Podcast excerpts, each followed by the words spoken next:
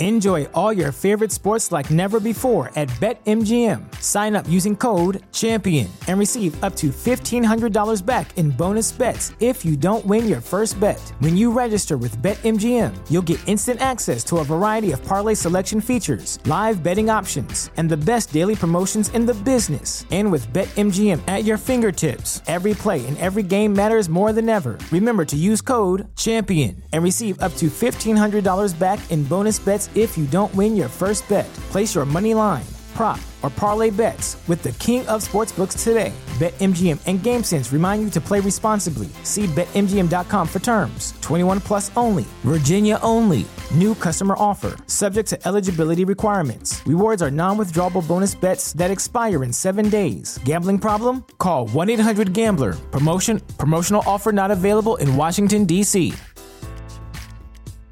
This episode of Bend the Knee is brought to you by our bannermen Lord Jason of House Ross, Sir Jimmy of House Nuts, Master of the Web, Lady Dawn of House Wright, Sir Chris of House Farber, Lady Tracy of House Fa, Sir Peter of House Whittingham, Sandy the Dragon, Blood of Queen Daenerys and Lady of Jameson, Lord John of House Fry, Lady Juliana of House Stradley, Sir David of House Fraser, Lady Liz of House Hendricks, Sir Matthew of House Perry, Lady Madeline of House Fritzl, Lady Adrian of House Dillard, Lady Ashley of House Gardner, Lady Lismelin of House Morales. This episode of Bend the Knee is protected by Sir Ryan of House Turbush, Lady Sarah the Unraveler. Our current champion is Lady Kira of House Arnold. Our current Master of Coin is Lord Jason of House Ross. Squire to Sir Matt, Lady Betsy of House Hudson.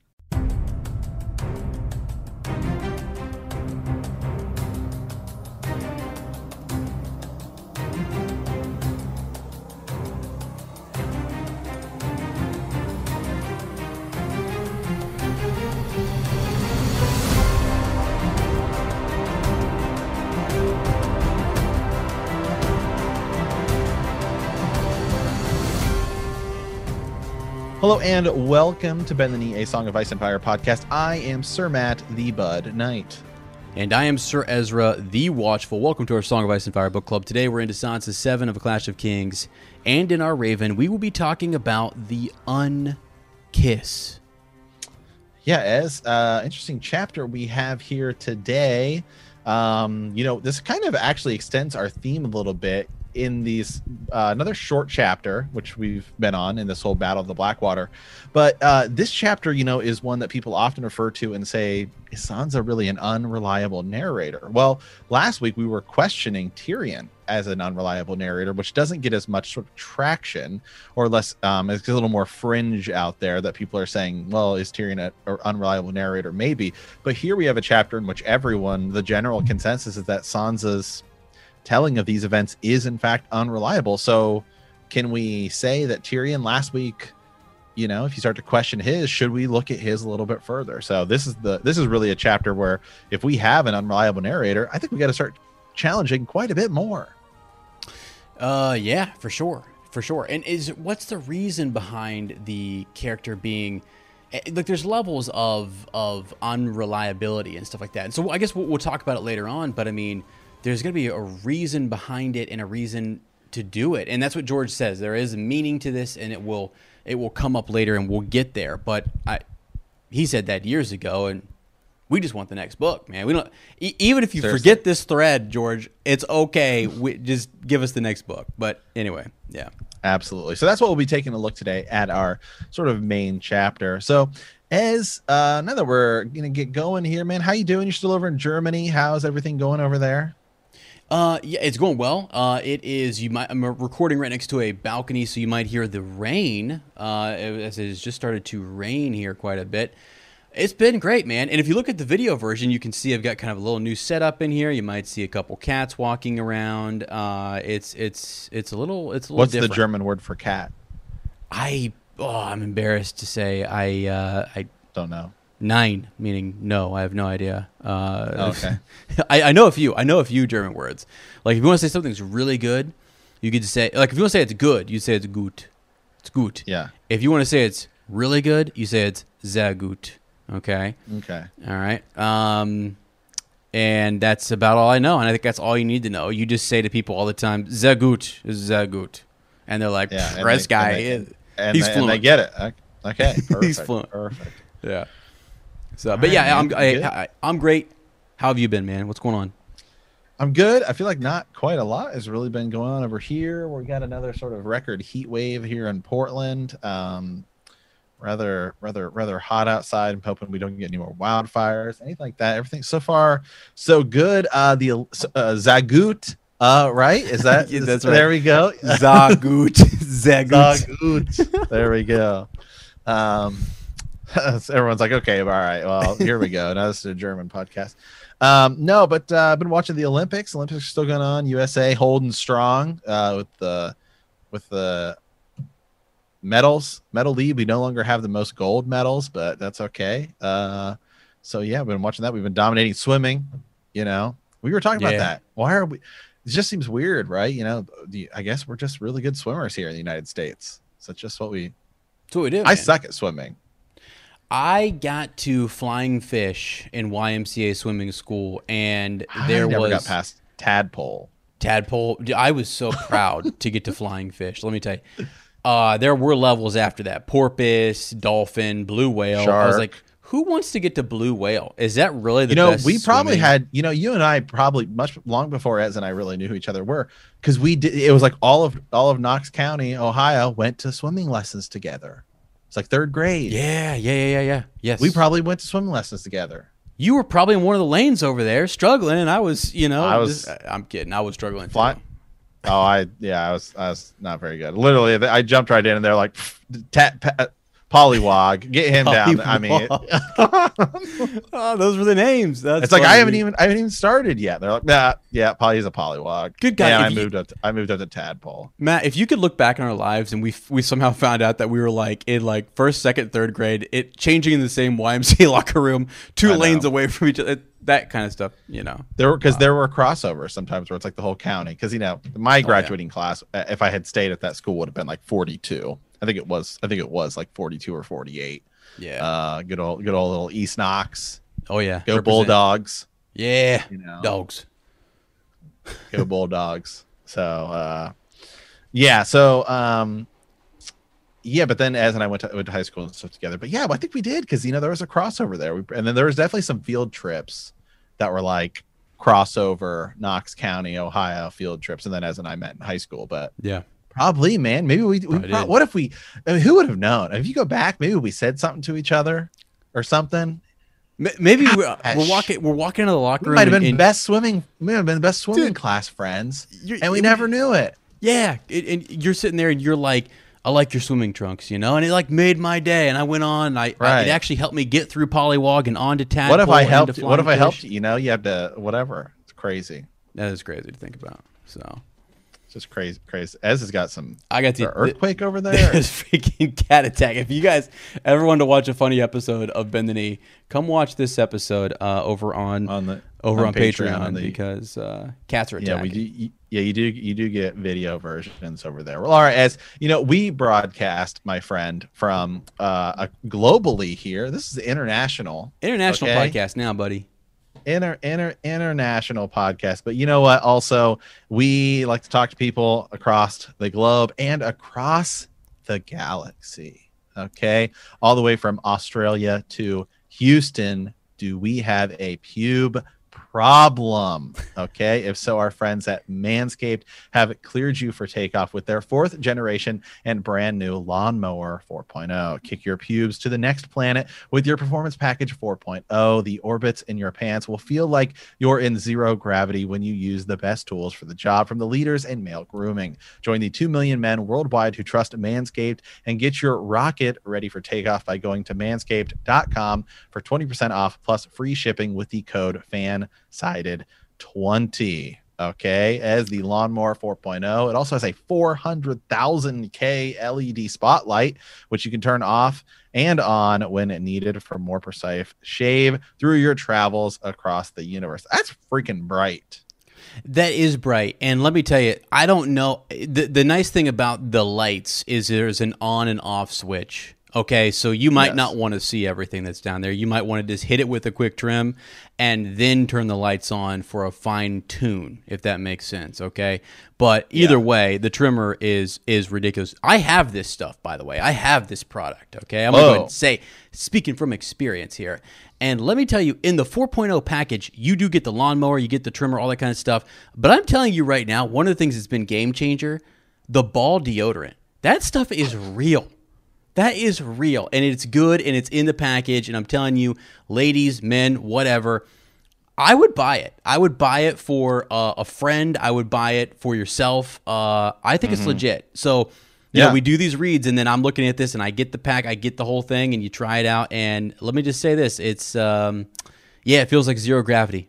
You know what I mean? Yeah, absolutely. Hey, it's much better to be a hedge knight when the hedges are trimmed. Okay. the whacker on the wall, the shears that guard the realms of men. So be sure to get your 20% off plus free shipping with the code fansided20 at manscaped.com. That is 20% off plus free shipping with the code fansided20 at manscaped.com. For a clean trinity and beyond, your space balls will thank you. Oh my gosh. as you know um where we're at with the news here there's not uh we're in another lull here uh no really sort of big game of thrones news coming out uh sort of recently anxiously awaiting house of the dragon um nothing really sort of going on there no new winds of winter news but uh i will say i have i've done a little bit of digging a little bit more i did in my rereads and my travels Mm-hmm. Mm-hmm. um, I'm actually ahead a little bit into next week's chapter.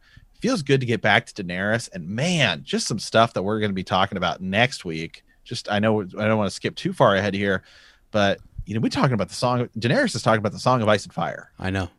Yeah. the literal song of ice and fire. like I feel like in the books when the actual line like a song of ice and fire or like swearing by ice and fire as the reeds do is mentioned, we should pay great attention to that because that's what the whole series is about. We say a Game of Thrones, that's the first book, but it's a song of ice and fire, right?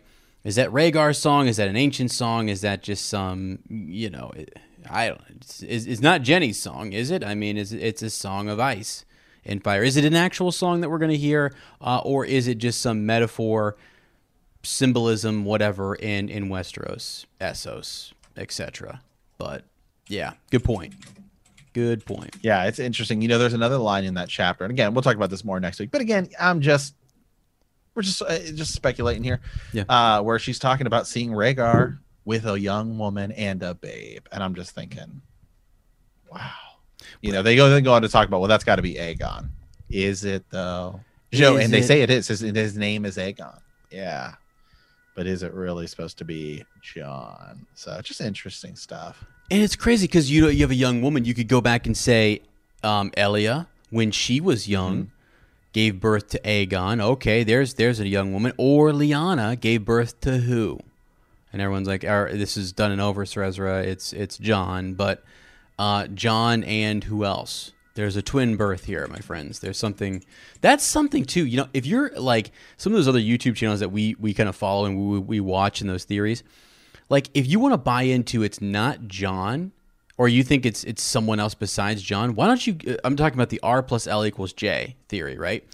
Why not just throw out the I would really hyper focus on the twin thing and just say there was twins and they were separated. And that's where you get Septa Lemore, you get the whole thing and and whatnot. And that would be um, radical. A twin birth is is interesting to me, which takes us back to last week's thing, which is a Luke Skywalker situation.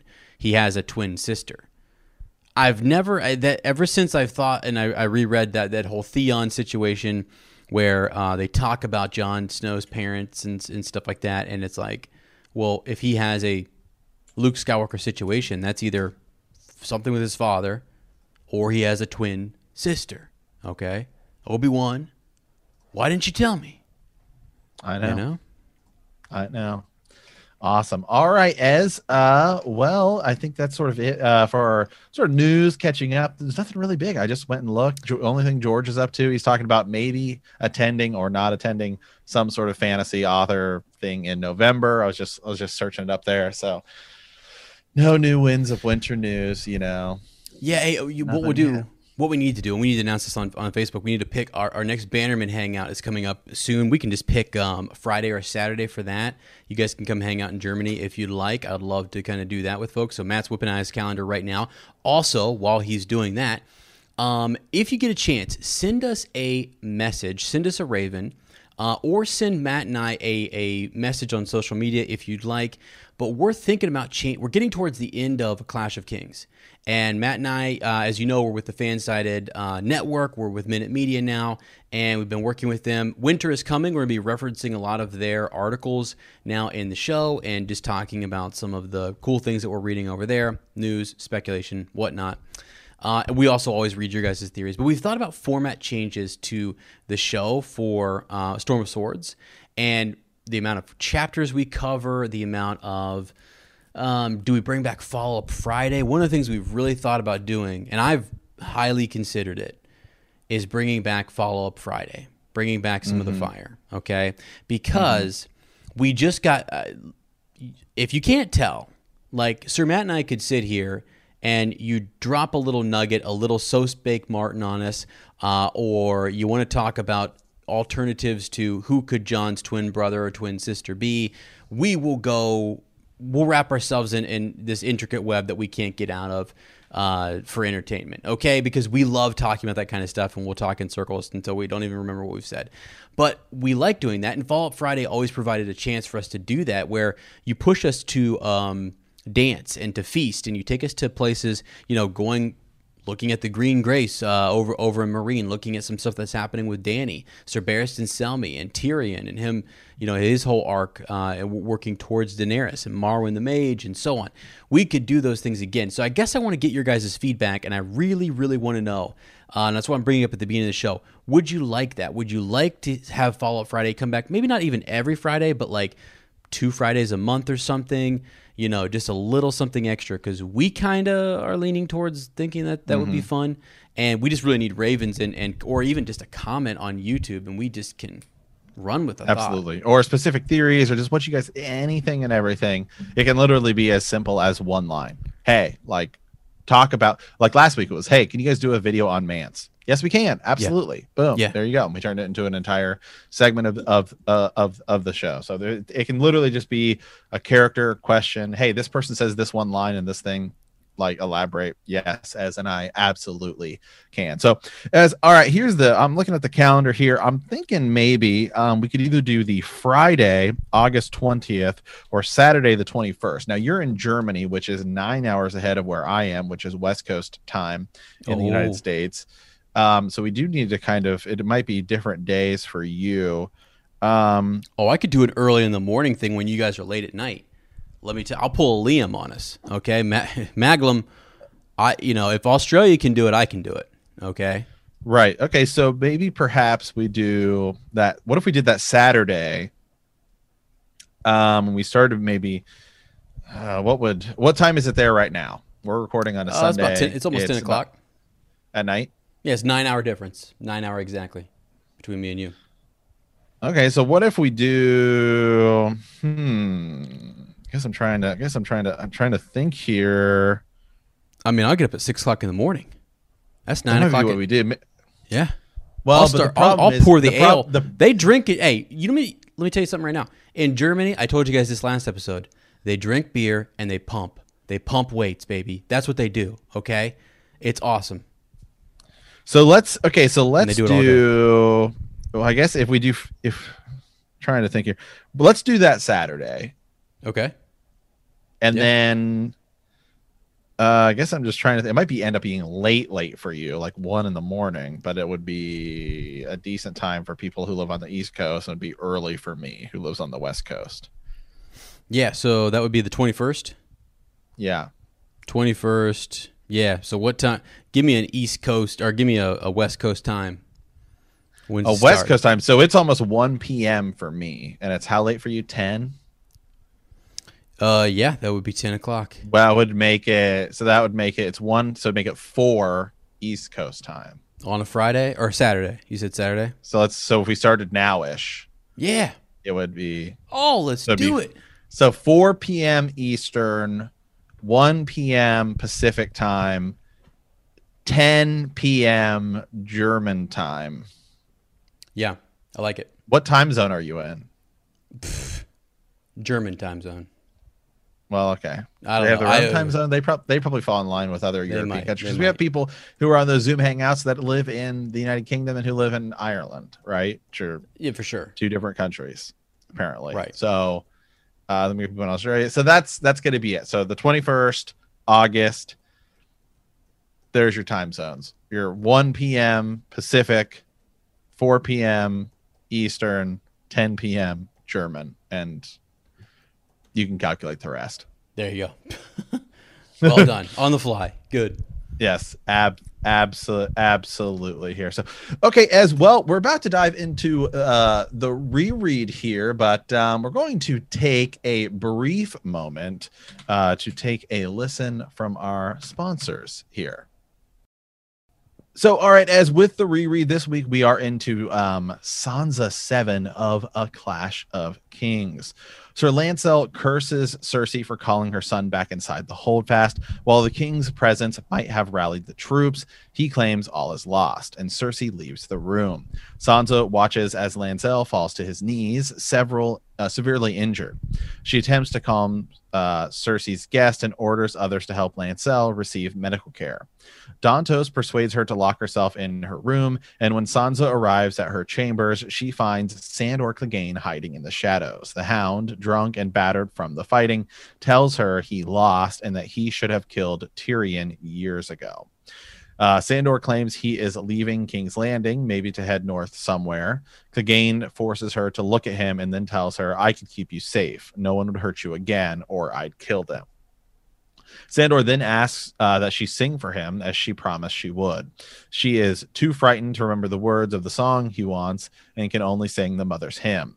After that, some instincts make her cup his cheek with her fingers, and she can feel tears on his cheeks. Sandor strips off his white cloak and leaves the room.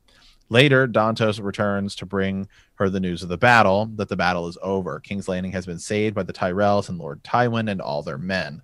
Lord Tywin held the right wing, Lord Randyll Tarley the center, and Mace Tyrell commanded the left. Yet it was the vanguard that won the battle. Some say led by the ghost of King Renly, who slew Guyard Morrigen in single combat. And then, of course, uh, this will tie into our Raven uh, later, which we'll talk a little bit more after this chapter, which will be the Unkiss, which is an event where Cersei, or excuse me, Sansa remembers this chapter a little bit, you know, differently. As here, here in the future, so that's so we'll talk about that. We'll talk about obviously a little bit in the chapter, but it's more so uh, going to be saved for our Raven here. So we start this chapter right uh, when Sir Lancel Lannister told the Queen that the battle was lost. She turned her empty wine cup in her hands and said, "Tell my brother, sir." Her voice was distant, as if the news were of no great interest to her. Your brother's likely dead. Sir Lancel's surcoat was soaked with his blood, seeping out under his arm. When he arrived in the hall, the sight of him had made some of the guests scream. He was on the bridge of boats when it broke apart. We think Sir Mandon's likely gone as well, and no one can find the Hound. Gods be damned. Cersei, why did you have to fetch Joffrey back to the castle? The gold cloaks are throwing down their spears and running, hundreds of them. When they saw the kings leaving, they lost all heart. The whole Blackwater's awash with wrecks and fire and corpses, but we could have held if Osney Kettleback uh, pushed past him. There's fighting on both sides of the river now, Your Grace. It may be that some of Stannis' lords are fighting each other. No one's sure. It's all confused over there. The Hound's gone. No one knows where. And Sir Balon's fallen back inside the city. The riverside's theirs. They're ramming the King's Gate again. And Sir Lancel's right. Your men are deserting the walls and killing their own officers. There's mobs at the Iron Gate uh, and the Gate of God's uh, fighting to get out. And Flea Bottom's one great drunken riot. So then Sansa goes on to say, Gods be good, Sansa thought, it's happening. Joffrey lost his head, and so have I. She begins looking for Ilyn Payne, but the king's justice was not seen. She's like, I can feel him, though. He's close. I'll not escape him. He'll have my head. Man. so chaos again. And they don't know what's happening, the fighting that they think, and that's we now know it's a reread. We know the fighting that they hear that might be some fighting between Stannis and his men. It's really the ghost of Renly, all right, and it's it's the Tyrells. Um, they're bearing down, and they're still pissed about all the stuff that happened to Renly, and they were going to be marching on King's Landing, had all this glory. I kind of think that was an easy sell for Littlefinger. I, I I think. I mean, like Stannis did you wrong. You know something dark went down. Renly, your king, was killed. And they didn't throw themselves behind Stannis. A lot of other people did, but they did not. They were the major hosts there. And now here we have them marching towards the city, and you've got the ghost of Renly um, out there doing his thing. Somebody's wearing Renly's armor, right? uh, running around in the vanguard, by the way, in the middle of it, in the heat of it, winning all of the honor and all of that stuff. And that person, okay, would be fired up and pissed about losing Renly, uh, pissed enough and upset that they want to make a memorable kind of impression and do something almost in his honor. You know what I mean? So, and I'm Loras, right? Mm-hmm. Loras is, is that guy. but that's the that's the chaos and the in the confusion that we're hearing that there the remnants of this idea that there's some type of battle taking place out there and there's confusion. They, the real story doesn't get to the queen and there's still Lancel thinks we're in a dire situation. He's falling to his knees, essentially saying cursing Cersei because she pulled her son back inside. So yeah.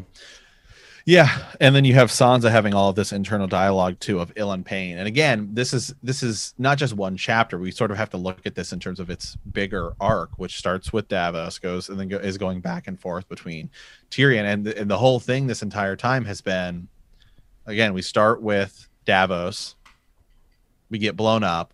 Mm-hmm. Uh, you know, every, everything is getting blown up with wildfire. Then we start cutting to Tyrion, and things just get worse and worse and worse and we feel like we're gonna we're gonna lose here. Um and now it's like everything's lost. It's it's over. But then the chapter sort of takes a turn and it's sort of interesting that it ends up just sort of out of nowhere being like hey we're gonna we're gonna win. We've won actually. It's crazy. Yeah yeah yeah. It it it, it is. Uh and Dantos the fool is the one running around and kind of you know t- telling all of this and we're getting all of this from Sansa's perspective. You know, so what's interesting about he brought up the Tyrion thing, unreliable narrator. We've got Sansa here in all of this chaos. What's real? What is not real? It's so hard to kind of tell because there's the mixture of did Dantos really show up and say this? Was Sir Ilyn Payne uh, more present than we realize because of Sansa's mind? We're seeing into her mind, and she's just constantly feeling his presence and he's there and really maybe he was only there for a split second or maybe Cersei said something and he was like you know, you know what I mean? Like the mind that we're looking through the lens that we're looking through is Cersei or uh, Sansa's mind and it can be a bit skewed or some things are amplified and some are dampened because of what's important or what's at stake or whatever. So um, yeah you're right. She's now then going into the bedchamber where she meets the hound. Um is that how much of all of this is is true? How much of this is is um, important? And we say this because a lot of people have brought up the unkiss theory. They've talked about this before. George has said there is something to it, um, and that she is. And that when being asked about it, and I don't have the direct like what convention it was that he was asked about. He do, he always does the whole read and find out, uh, or at the you know at that time. Now it's wait until I finish the book and find out, which is fine. Uh, I say wait and finish it. I'm never, you know, uh, mocking George because I love George. Okay, um, and I think he needs the, all the time in the world to finish this because it's intricate. But Sansa is going in here, and he said that she's an unreliable narrator. And at times, Sir Matt, they can be telling the truth, and they can be the person that we rely on, and they can also be that person that we don't trust because of their age or because of the situation and the context. Like you could have a it's all about it's all about motivations. It's not even necessarily like you you don't trust the younger children or those who are um, not adults because you have poorly motivated adults who are doing things for their own gain for their own reason and saying things that are misleading um, or misremembering things from their childhood. So, anyways, I just it's it's such a fascinating thing these batch of chapters to look at the, what the chaos of battle can do and how it can distort the mind and how it can make you think about things differently or or whatever. And George try he tries to write that, and I'm just wondering how it's going to matter. Why is it going to matter and play out later? Yeah, yeah. You know, it's interesting. There's a lot of there's so much confusion going on in this, especially in these past two, um, these past two chapters. Now, um, as I guess one of the things I'm going to pull out from this chapter because I'm, I'm just sort of thinking about it when you read them back to back like this. Um, this the past chapter, Sir Mandon Moore tries to kill Tyrion, right? Mhm. And then Yeah. he's and then Pod sort of kills him. Mm-hmm. At that point in time, it seemed like all was lost. And then we go even further into the idea of all is lost. Mm-hmm. What was the point if you're Sir Mandon Moore? Because why would you waste time trying to kill Tyrion when everything we're seeing right now seems like I mean, if what if Tywin doesn't show up? Or even if he does, you're talking about a, a siege that's taking over a castle. Like you're not hundred percent sure that like what's the Yeah. difference of you trying to kill Tyrion or I see. you going in this because now we have all this extra con all this extra context right here. I mean, from their perspective, it's like, hey, Joffrey just left, the hound's gone. Um, right, right. no one can find Sir Mandon Moore, and until until the Tyrells and and Tywin show back up to save the city. I mean, it's like, hey, it, Sansa's freaking out about thinking about Sir Ilyn Payne, and then you can go back just a little bit to that last chapter, just a few you know paragraphs ago, and it's like, what was really sort of the point of him trying to kill Tyrion? If now we have this new context to know, it might not even mattered because you Well- what you, Tyrion might have died and you might have died. That's the thing too, is that like even if they like if they prevail, if Joffrey's forces prevail, which they do, um, then that's awesome. But at the time, what you're saying is at the time, it's not every everything around them is like this doesn't look good until the Right. ghost of Renly shows up. Stuff doesn't seem great. Stannis still has a chance, even though they were successful on the Blackwater. There's still a chance. Um, Sir Mandon Moore is is is well equipped to think uh, and to see ahead in the, the the forecast of this battle, and to see that it maybe isn't going to go in in in his in his favor. And I guess it's sort of like a coin toss almost for him. Like I was paid to do this, I'm hired to do it, or I or it's personal. Maybe there's something more. We talked about the connection that that he has back to the Vale and how much Tyrion pissed the Vale off, right? And Bronn, uh, trial by combat, killing a friend of his, the whole thing. But also, is it someone? Would there be more guarantee from Stannis or someone else like that? You just caused me to say, is there another person on the other side of this fight that would want to kill Tyrion, and what would that really accomplish? Do. Yeah, Yeah. you know, especially like, at, i'm just thinking at that specific moment it feels like tyrion you know it feels like the perspective we're getting in the chapter of the past few handfuls of chapters is like it's all about to it's all about to lo- lose. And we we see right now that tyrion has just at least the way he describes it has killed a couple people. So and if you're Mandon Moore you would almost have to know that tywin's about to show up. Yeah, in order in order to try to pull that off at that moment. But now we're uh, just a little bit into this into the next chapter. And again this is from somebody else's total perspective. And again we're talking about a chapter that is now with the sansa chapter and the unkiss and everything that is later questioned by george. So could it actually be that the things she's hearing might not be as bad as they as we think they are because she's freaking out about sir Ilyn Payne and she's thinking he's coming for me. Is she hearing things about like well joffrey fell back and everything? Could it actually be a totally could this whole chapter be totally subject where what she's hearing lancel say might not even be true right? It's sort of like when you hear a full conversation but you pick out specific pieces of it of you know information. We see this in politics and everything right? Where it's hey this politician says this whole long thing but you pull out this one thing where they say this is going to be the new policy. It's like no that's not that's not at all the case right? It's the context of it.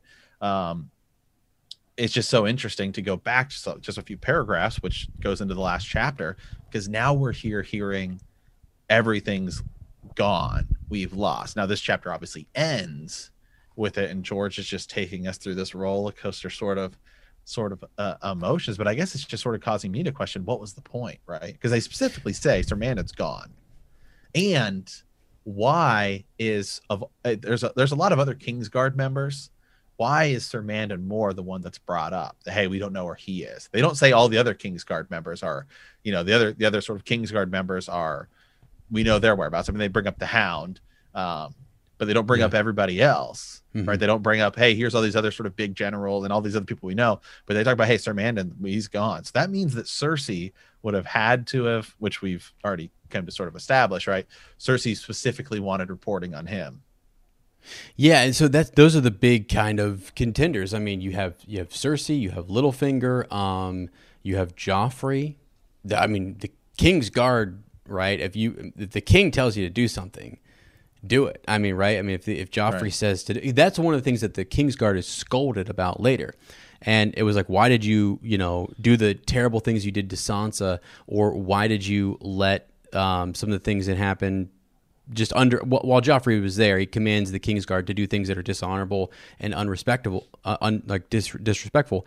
Why let that happen? And they basically say the king said to do it, so we're we're gonna do it. They almost don't understand why Jaime, you know, would even question that. But it's like he has a regent, and this actually is something that's brought up in um, oh back in the histories. I forget which king it is, but he wants to marry his sister, and they go off and they kind of do their own thing and basically, um, it's yeah, like the the King's Guard. Um, oh gosh, uh, they do, do they listen to, to to the king or do they listen to the queen regent or who who are they supposed to take orders from? You know, so Joffrey could have been a, someone that um, ordered that hit, if you will. But really, I think just so folks know, if you missed last week's conversation, Littlefinger seemingly is a guy who has tried to take Tyrion down a couple times, and and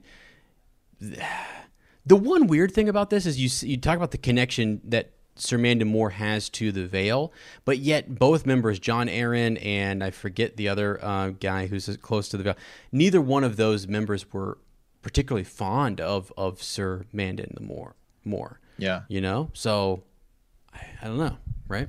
Yeah, yeah, interesting. Um, Okay, as uh, we'll go a little bit further here. So again, just sort of playing on that, um, building building the suspense here. She's freaking out about Sir Ilyn coming to get me. Um, old gods, an old woman wailed, "We're lost. The battle's lost." She's running. Several children were crying. They can smell the fear. Sansa Sansa finds finds herself alone on the dais.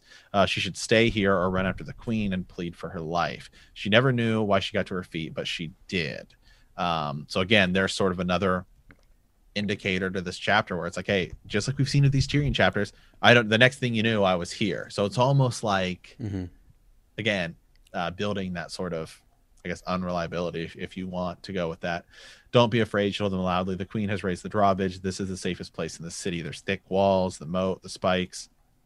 Um, she starts. Uh, people start demanding. They tell her what's happening. She's saying Joffrey's going to come back for us uh, you know, she's lying. The last was a lie. She's saying, "I know they'll fight bravely."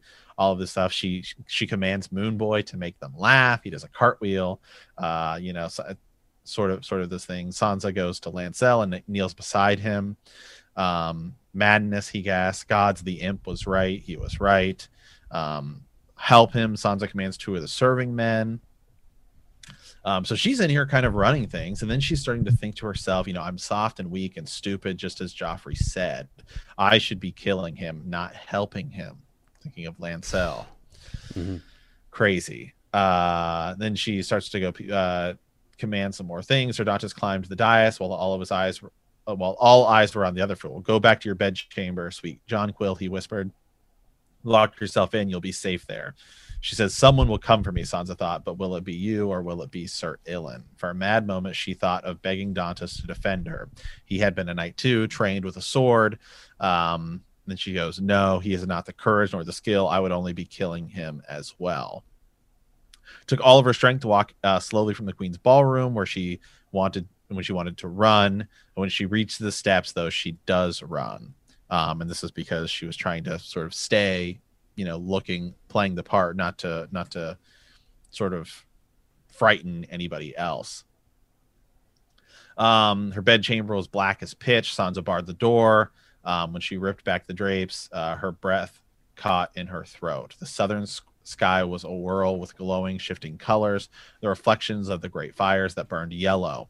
Uh, green tides moved against the bellies of the cloud and pools of orange light. So there's fire, you know, the emerald and jades of wildfire. All of this stuff is going on. Um, she backs away from the window, thinking, I'll go to sleep. Um, and then something stirred behind her. A hand reached out of the dark and grabbed her. She opened her mouth to scream, but another hand clamped down on her face. Little bird, I knew you'd come. The voice was a drunken rasp. Um, and then she, the, then the light sort of is in there and it fades. Um, uh, and he was only a hulking darkness in a stained white cloak. If you scream, I'll kill you. Believe that. He took his hand from her mouth. Her breath was uh, was uh, becoming ragged. The hound had a flagon of wine. Don't you want to ask who's winning the battle, little bird? Who? She says. I only know who's lost. Me. Uh, he is drunken than I've ever seen him. What have you lost? He says, All. The burnt half of his face with a mask of dried blood. Bloody Dwarf should have killed him years ago. He's dead, they say. Dead? No, bugger that. I don't want him dead. Um, I want him burned. If the gods are good, they'll burn him, but I won't be here to see. I'm going. And then so I'm going to leave. I'm going to get out of here.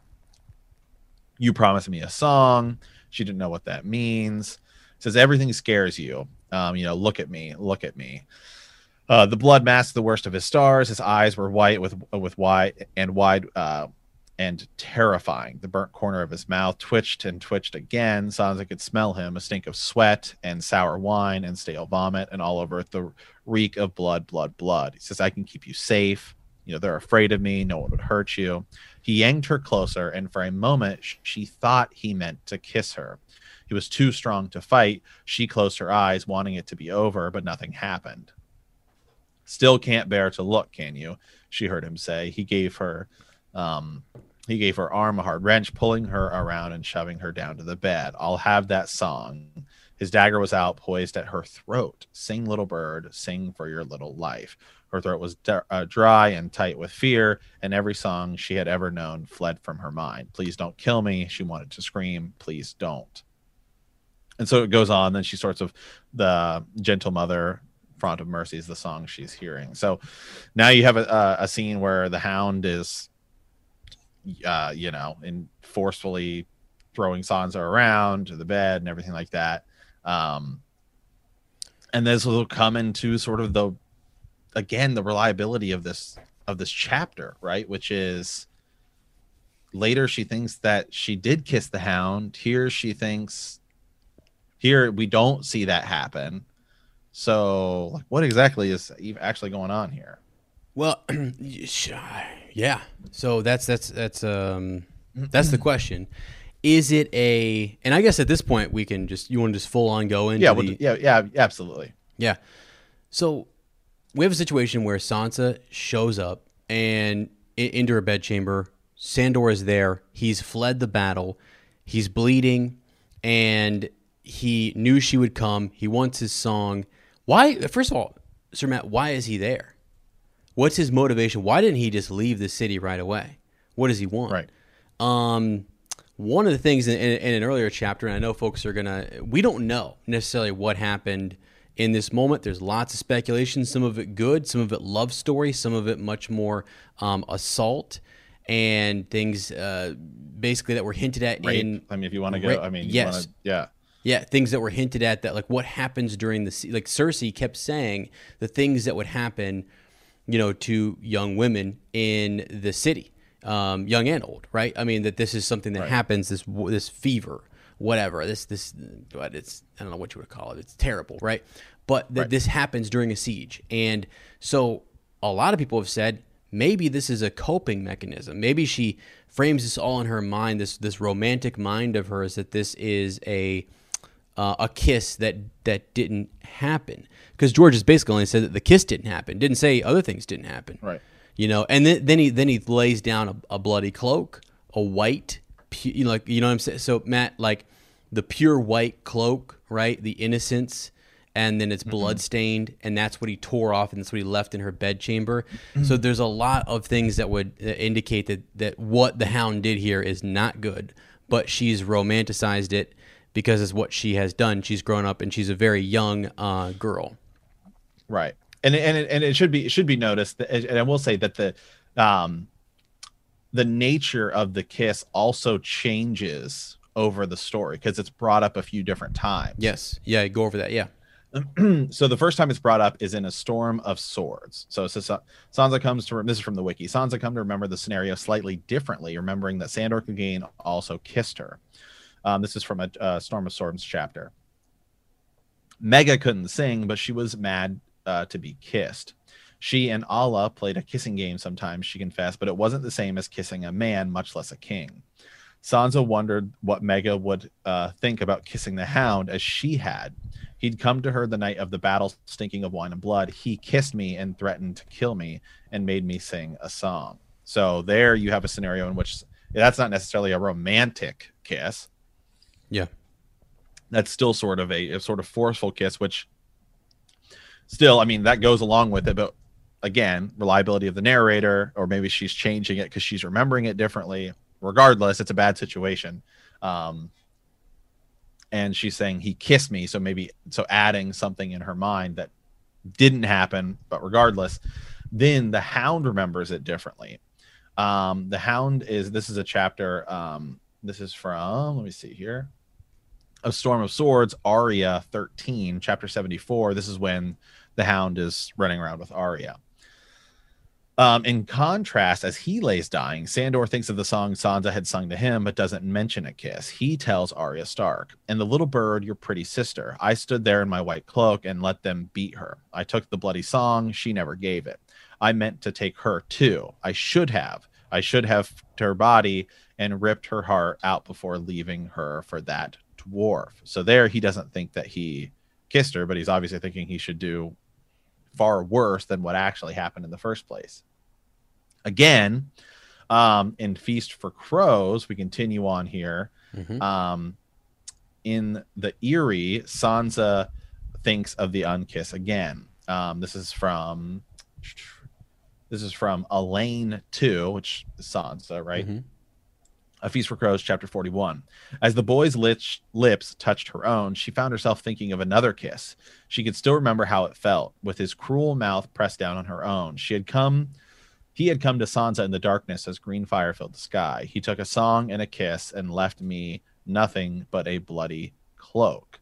Um, she then thinks of it again. Yeah, this is from A Feast for Crows, Lane 2, same thing she thought of how Tyrion she thought of Tyrion and of the Hound and how he'd kissed her and gave her a nod. Um, and so then you have quotes by George R. R. Martin. You'll see in A Storm of Swords in later volumes that Sansa remembers the Hound kissing her the night he came to her bedroom. But if you look at the scene, he never does. That will eventually mean something, but now it's just a subtle touch, something most of the readers may not even pick up on. Um, file this one under unreliable narrator and feel free to ponder its meaning. So George confirms that it's sort of an unreliable narrator um, thing. Now, there's definitely a lot of fan art and stuff that shows it potentially as even more of a romantic kiss, but I don't see any of that sort of in any of the text. But it does her nature of how she describes it over the course of books, it does make it seem a little less and less I don't know. I guess you know it's it's it's less it, sudden, and it could just be because of the this the description of the of the chapter and what's going on. But you know, it starts out and it's you know he comes, he throws me down, and and then kisses me, threatening he's threatening to kill me, and then later it's like he left me with only a kiss and a bloody cloak. Yeah. So that's, so one that's far less than you know he's potentially trying to rape me and kill me. I mean, it's still bad, but the context of it changes and changes and changes. Yeah, too, and actually, in, inside of that, um, Ar- Arya is trying to when she's talking to the Hound, you know, says that about her sister. She's trying to almost like get the Hound to do something. Like he, she, she's, I forget what she's doing there. She's pestering, goading him in some way or whatever, and that that you can add that to, you know, why he says what he says or amplifies what he says. You know how the the Hound throughout all of this is just cursing and just always he's just a you know he's a hound. He's he's the hound. Um, one more thing here too. So i some some folks will say that the that the unkiss or misremembering the kiss or whatever is representing there's a theme with with Sansa and it's not even just the kiss but that there are times where like here's one of the quotes um uh, it's about her losing her mind a little bit and that she's starting to have maybe some mental health issues or or uh, PTSD or or whatever PTSD yeah yeah and so uh, let's see. She realizes that she, one one time she says, "I'm not going to be able to go back to sleep." Sansa realized my head is all a tumult. Um, when Sansa opened her eyes again, she was on her knees. She did not remember falling. Some things were hard to remember, remember, but most came back to her easily, as if she had been there only yesterday. So there are clues, not a lot of them, but maybe that she's blacked out a few times or that she's starting to become overwhelmed with memories and emotions, and you can imagine why, right? She sees her father beheaded. Um, she's possibly assaulted by the Hound at King's Landing. Um, she is assaulted by King's Guard members in front of Joffrey, right? Um, mm-hmm. And she, so a lot of terrible things happen. She's she's mocked and she is made fun of um, during her own wedding, mocked constantly by Joffrey and talked down to by by uh, Cersei. Completely, all of her friends and family were killed. Right, Septa, uh, her septon was killed. Her best friend Jeyne Poole is taken away. She thinks she's dead. Arya's dead, as far as she knows. Um, it's terrible. She goes through a terrible amount of things, and so you can see how a person like that, when you think about it, how how young she is, she would maybe start to lose her mind a little bit, or almost like some vengeance or some whatever, like whatever we're gonna see from Sansa, whatever drastic. I think it's gonna be drastic. I think there's gonna be some pretty um, drastic changes in in her character, and yeah, she goes from this girl who's singing songs and reading the fairy tales and the stories and loves to romanticize things, and grows up and reality hits her very hard, and she's this innocent who is totally. Um, you know, uh, changed by the war and by all the things that have happened to her and her family. So I don't right. know. You take that take that into consideration when you start making the Sansa predictions for Winds of Winter and what might happen with her. Because I think about this unkissed thing and I think about the Hound coming back and her having some confrontation. A lot of people think Littlefinger might try. You know, he forced a kiss on Sansa, right? So right. that's what prompted the whole Ly- Lysa out the moon door situation, and he forced that on to Sansa. So is he going to do that again? I think Probably. And it wouldn't surprise me if all of a sudden something snaps and she does have a clarity moment where she remembers exactly what happened to the hound, or uh, you know, um, with between her and, and, and the hound.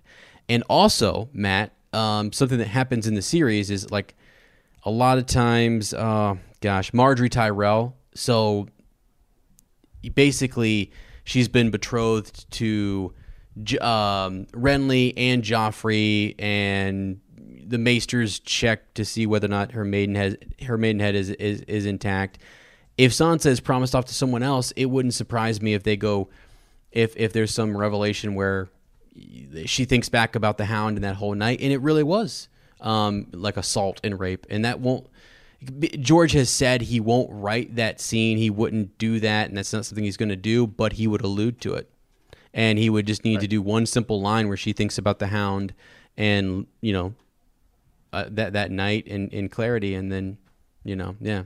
So I kind of think that's what it is. I, I kind of fall under that, you know, seemingly is his way of it's his way of of saying these are the, some of the terrible things that happen in war and it happened to one of our favorite characters a, a, a, girl that we you know we're behind the starks we, we are rooting for her and this is a terrible thing that happened to her and how is that going to affect her so yeah yeah, it's yeah, it's it. I mean, it's, it's the whole thing. The whole situation is just it's crazy because I'm reading. I'm I'm looking at Reddit theories here to see what people are what people are saying to see what all they think of what all they think about it. Um, some people are questioning whether she has PTSD. It's like I don't know, man. Sansa might Sansa of all people might go through the most amount of stuff. I mean, she sees her father beheaded right in front of her.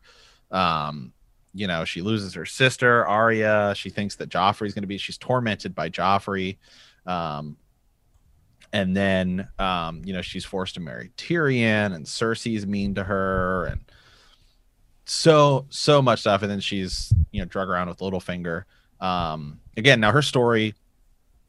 Uh, you know, I think a lot of us are going to think of the show where she's forced into marrying Ramsay, and God, that's just awful. Awful. Um, Yeah.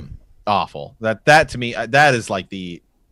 I still question some. I don't know. I go so back and forth on that in the show and the decision to even But to sh- to to to do that. And I guess on on one hand, I'm like, it it shines light on the fact that this stuff happens, and it's probably happened. You know, I it's just it's it's so you're you shining side of light. I mean, it's it's just oh yeah, no. not- that I mean the the I guess the decision to I'm glad I was not in the writers room when they are like what are we going to do here because again that none of that even happens in the books like Right. none of like that whole Well- the whole thing with the whole thing with Ramsay that none of that even happens sorry go ahead go ahead Right. So my, my thought is what I think they did, and I think what Dan and Dave did, is George gave them bullet points. And, it, and it, one of them is just that Sansa, you know, was or is raped at some.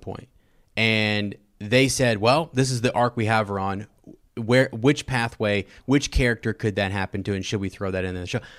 Like maybe that's what they did. Maybe they took one of the points that George gave them and said, "Well, we know that's going to happen in the books, so let's go ahead and weave it into this new arc that we've created for Sansa," which is crazy. I don't know. Like I, why do that in the show if it's not going to happen in the book? That's just so I don't know. I know Jeyne Poole and the, you know, all the terrible stuff that she went through, and maybe that's, you know, some of that more has to do with Ramsay and, and showing us how terrible he is. But yeah, um, yeah. I'm trying to look here to see what some of the theories are and a lot of it is just a lot of it is is PTSD um maybe trying to sort of make the situation think about the situation in a better light right? With like sort of the like will he kiss me and maybe sort of romanticize it so it's less um bad i guess. Some people say stockholm syndrome you know this whole there's a there's a whole lot of thing of it. Um i mean i guess maybe the other thing is i guess you think about it with george has a reason. Maybe it not maybe it's not even necessarily for this kiss right? This maybe like the kiss is just to sort of set up the idea of sansa being an unreliable narrator and that's going to play into something later. Like but it has nothing necessarily to do with this kiss but it's more just to be like oh hey that's not how this went down. So you then have to sort of look at the, look at the lens of a lot of the events and say well are we sure this is what actually happens mhm. sort of like we did last week when we sort of analyzed a little bit of this Tyrion stuff and said, well, are we sure this is exactly how it happens? And then we need to sort of question what characters see in their point of view in the first place. Right? yeah, Yeah, it might it might not it might not necessarily it might not necessarily be this specific event. This specific event is one thing, but it's like that's not the purpose of it. The purpose is to now you can say, well, if she's unreliable here, or a or a a point of view character is unreliable here, then any point of view character could be unreliable at any point. Yeah, and that's what I say too. It, it, it comes and goes. You can't. They can't all just be you know telling lies and nothing's true and everything The entire time. chaos. Right. Yeah. So and even in this chapter, we get some actual events, some facts, some things that take place, and it, it you know all, all works out. There's a reason why. And so when you think about like what what is the reason why she's misremembering this or or she's turned it into a a good thing. I mean, a lot of times you don't want to think about a bad memory. This is a coping thing. You don't want to dwell on that or have that be something that that sticks with you. So you change it in your mind. You alter it uh, in a way that you can handle and process.